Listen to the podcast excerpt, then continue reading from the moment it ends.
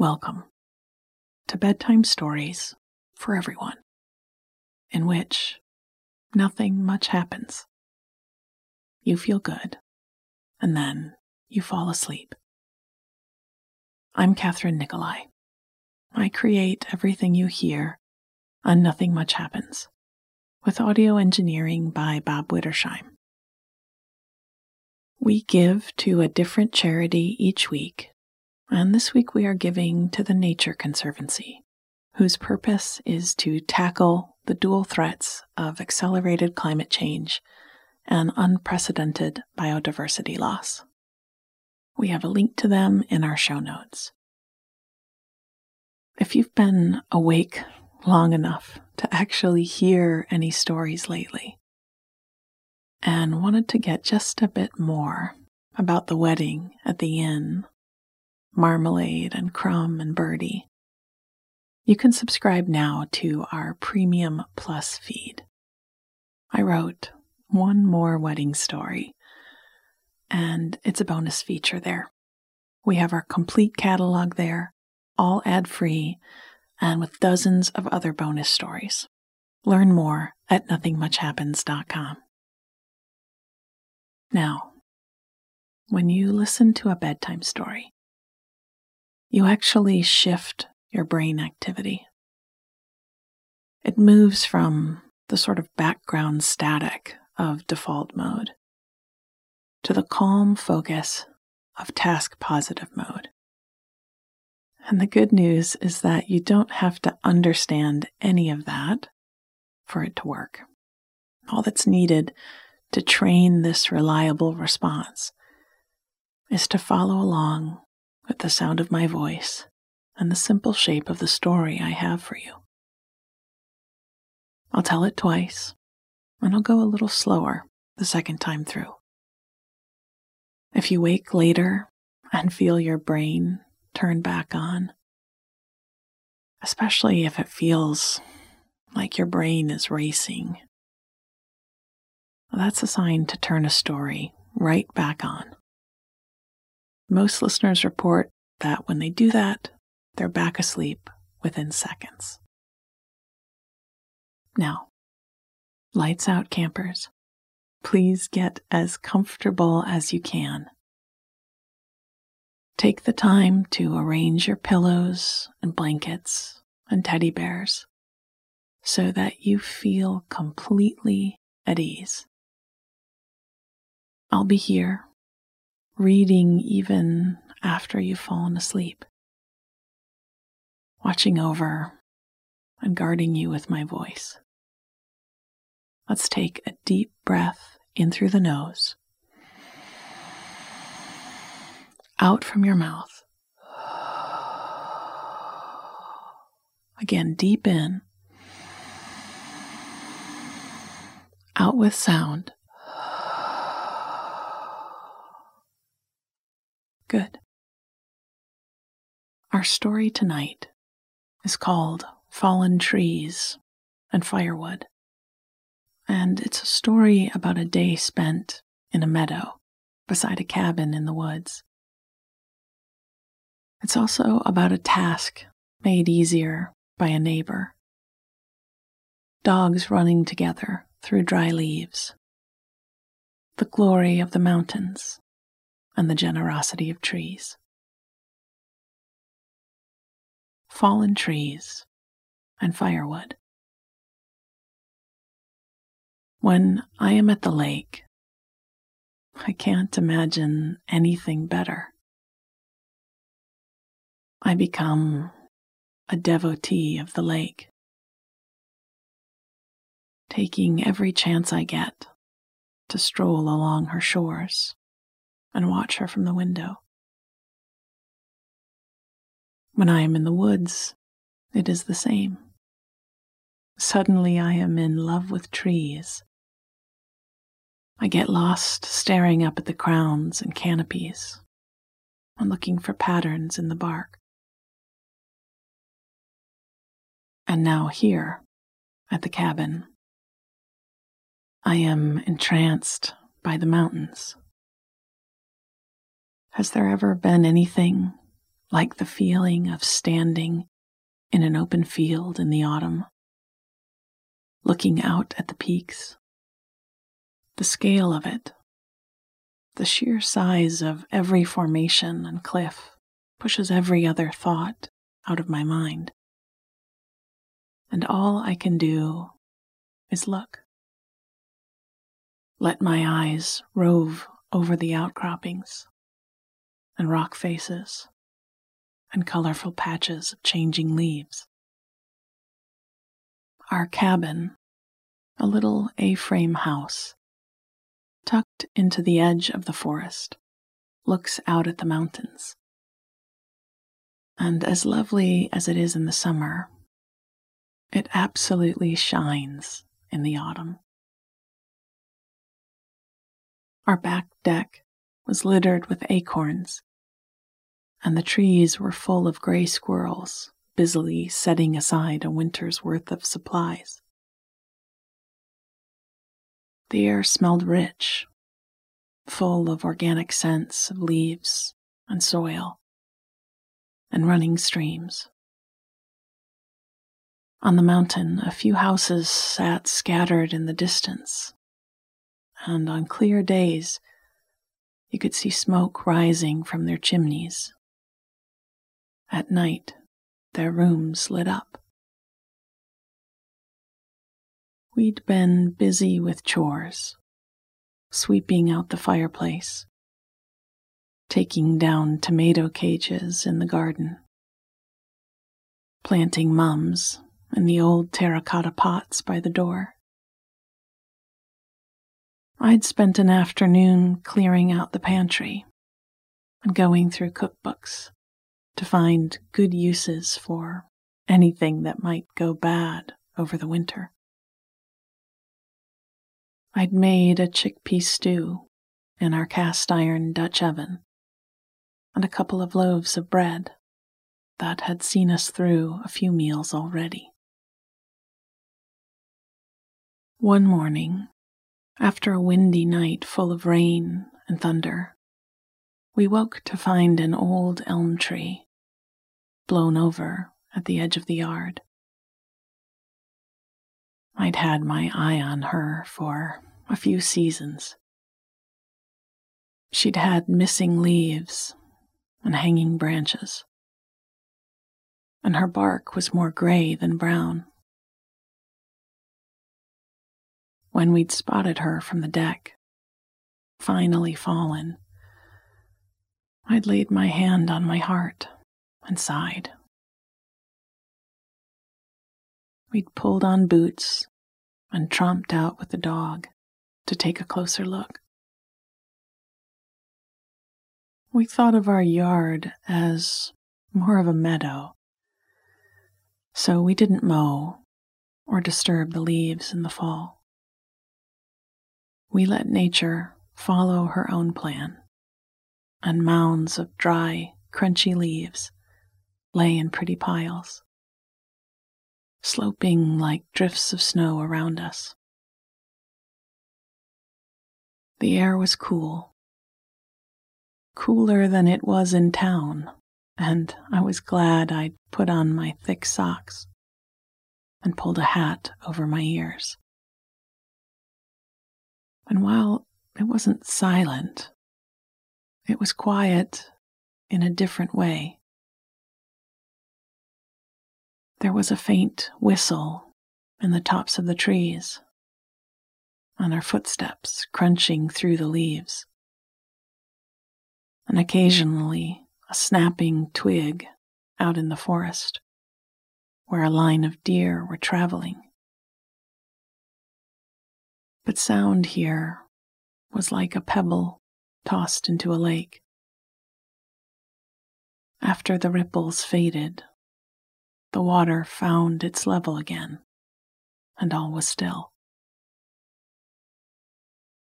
At the tree, we laid our hands on the bark, patting and saying thank you for the shade over the years for the home for so many insects and birds and chipmunks,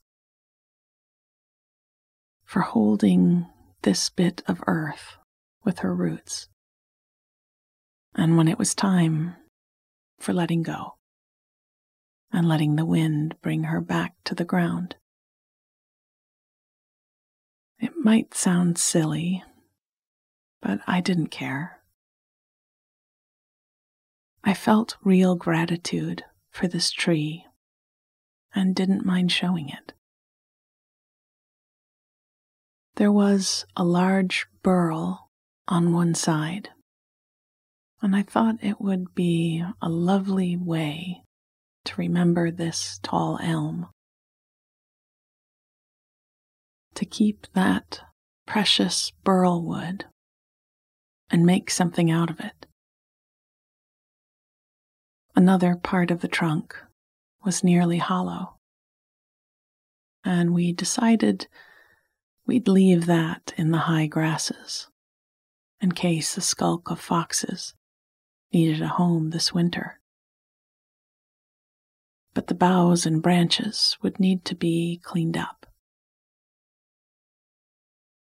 We walked around, gathering armloads of thinner, smaller pieces that had broken free in the fall.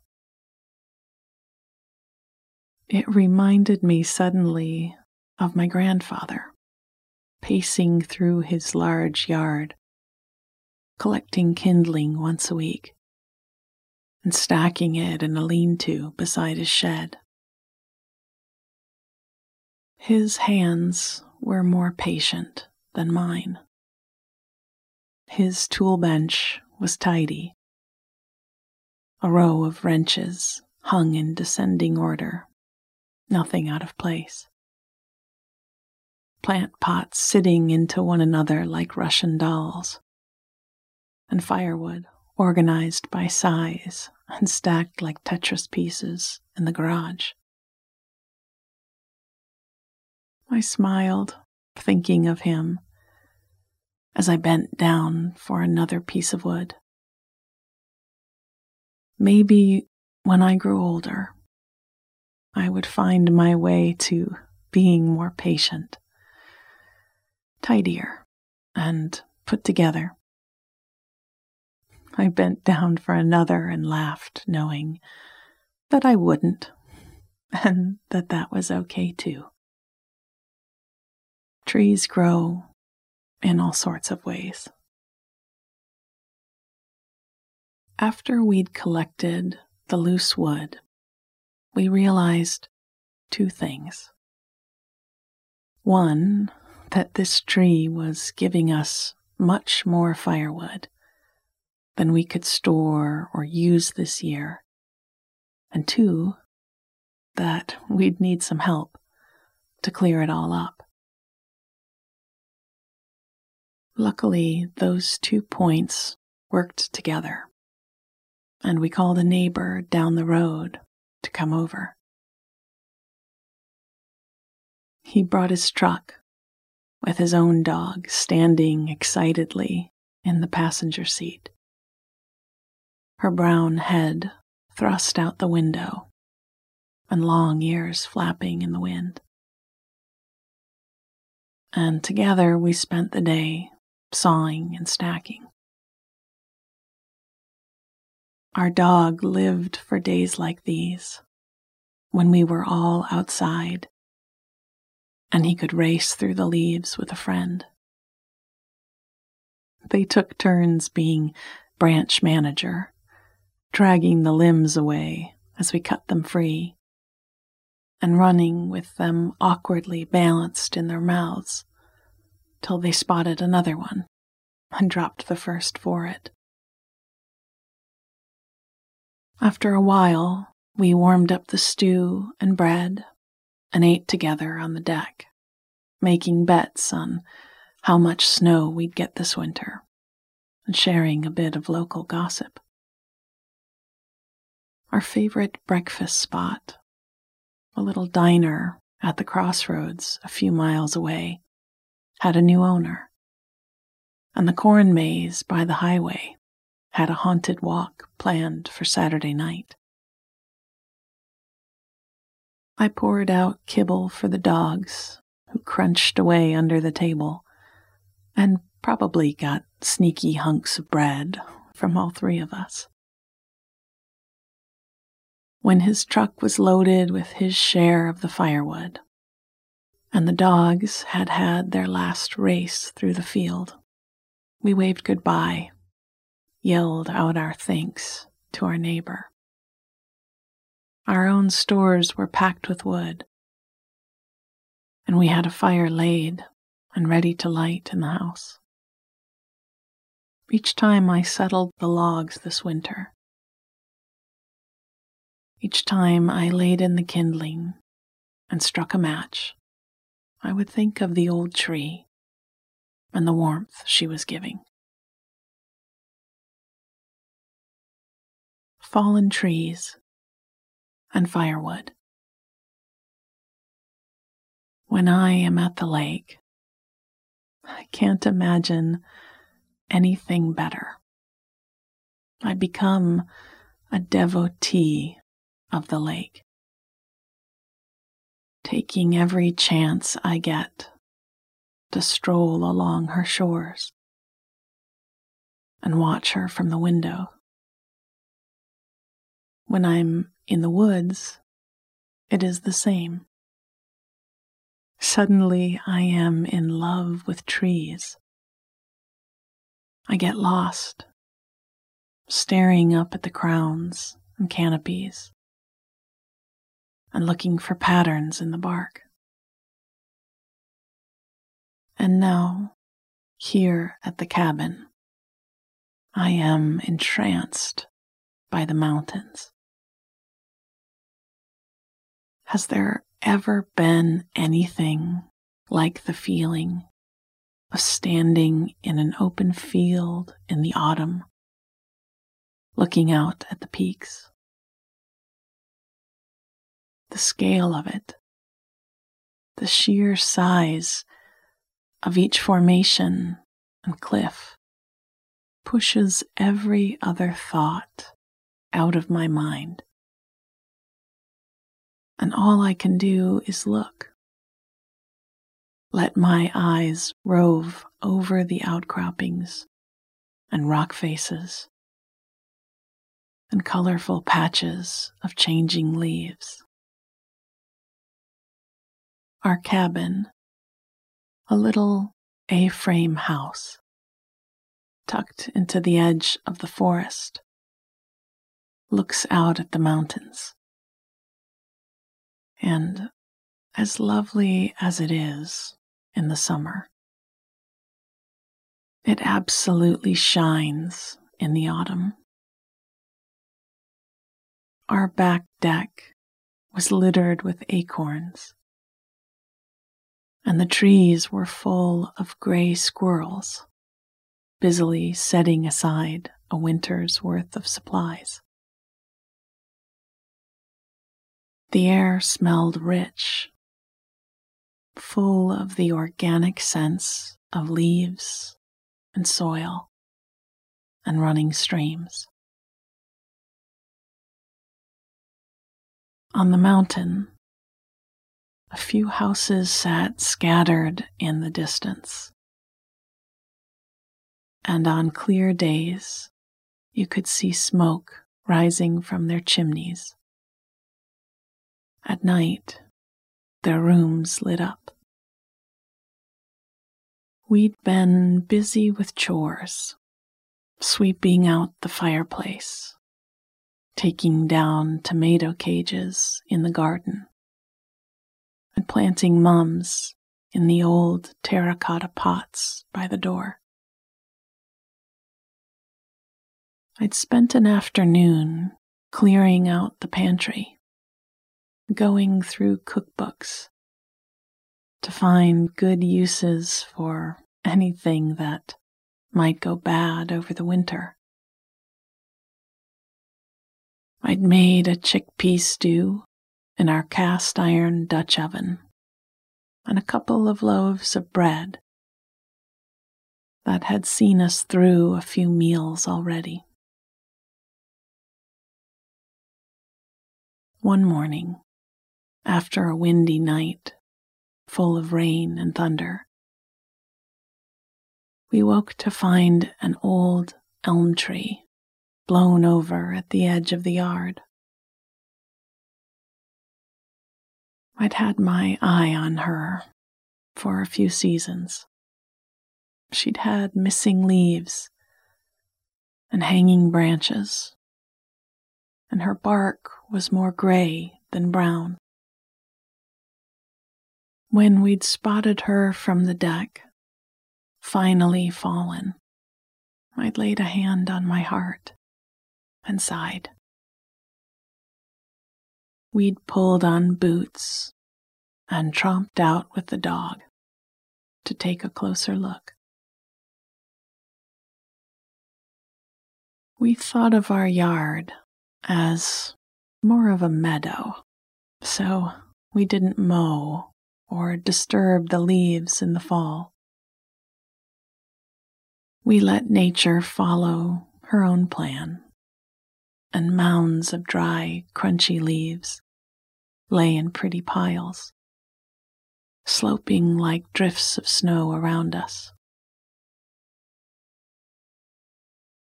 The air was cool, cooler than it was in town. And I was glad I'd put on my thick socks and pulled a hat over my ears. And while it wasn't silent. It was quiet in a different way. There was a faint whistle in the tops of the trees, and our footsteps crunching through the leaves, and occasionally a snapping twig out in the forest where a line of deer were traveling. But sound here was like a pebble tossed into a lake. After the ripples faded, the water found its level again, and all was still. At the tree, we laid our hands on the bark patting and saying thank you for the shade over the years, for the home for so many insects and birds and chipmunks, for holding this bit of earth with her roots, and when it was time for letting go and letting the wind bring her back to the ground. It might sound silly, but I didn't care. I felt real gratitude for this tree and didn't mind showing it. There was a large burl on one side, and I thought it would be a lovely way to remember this tall elm to keep that precious burl wood and make something out of it. Another part of the trunk was nearly hollow, and we decided we'd leave that in the high grasses in case a skulk of foxes should need a home this winter. But the boughs and branches would need to be cleaned up. We walked around, gathering armloads of thinner, smaller pieces that had broken free in the fall. It reminded me suddenly of my grandfather, pacing through his large yard, collecting kindling once a week and stacking it in a lean to beside his shed. His hands were more patient than mine. His tool bench was tidy. A row of wrenches hung in descending order. Nothing out of place. Plant pots sitting into one another like Russian dolls. And firewood organized by size and stacked like Tetris pieces in the garage. I smiled, thinking of him, as I bent down for another piece of wood. Maybe when I grew older, I would find my way to being more patient, tidier, and put together. I bent down for another and laughed knowing that I wouldn't, and that that was okay too. Trees grow in all sorts of ways. After we'd collected the loose wood, we realized two things. One, that this tree was giving us much more firewood than we could store or use this year. And two, that we'd need some help to clear it all up. Luckily, those two points worked together. And we called a neighbor down the road to come over. He brought his truck with his own dog standing excitedly in the passenger seat, her brown head thrust out the window and long ears flapping in the wind. And together we spent the day sawing and stacking. Our dog lived for days like these when we were all outside and he could race through the leaves with a friend.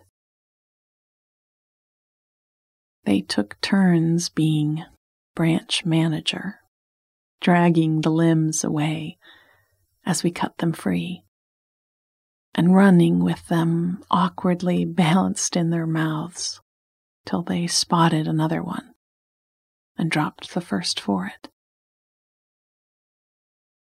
After a while, we warmed up the stew and bread and ate together on the deck, making bets on how much snow we'd get this winter and sharing a bit of local gossip.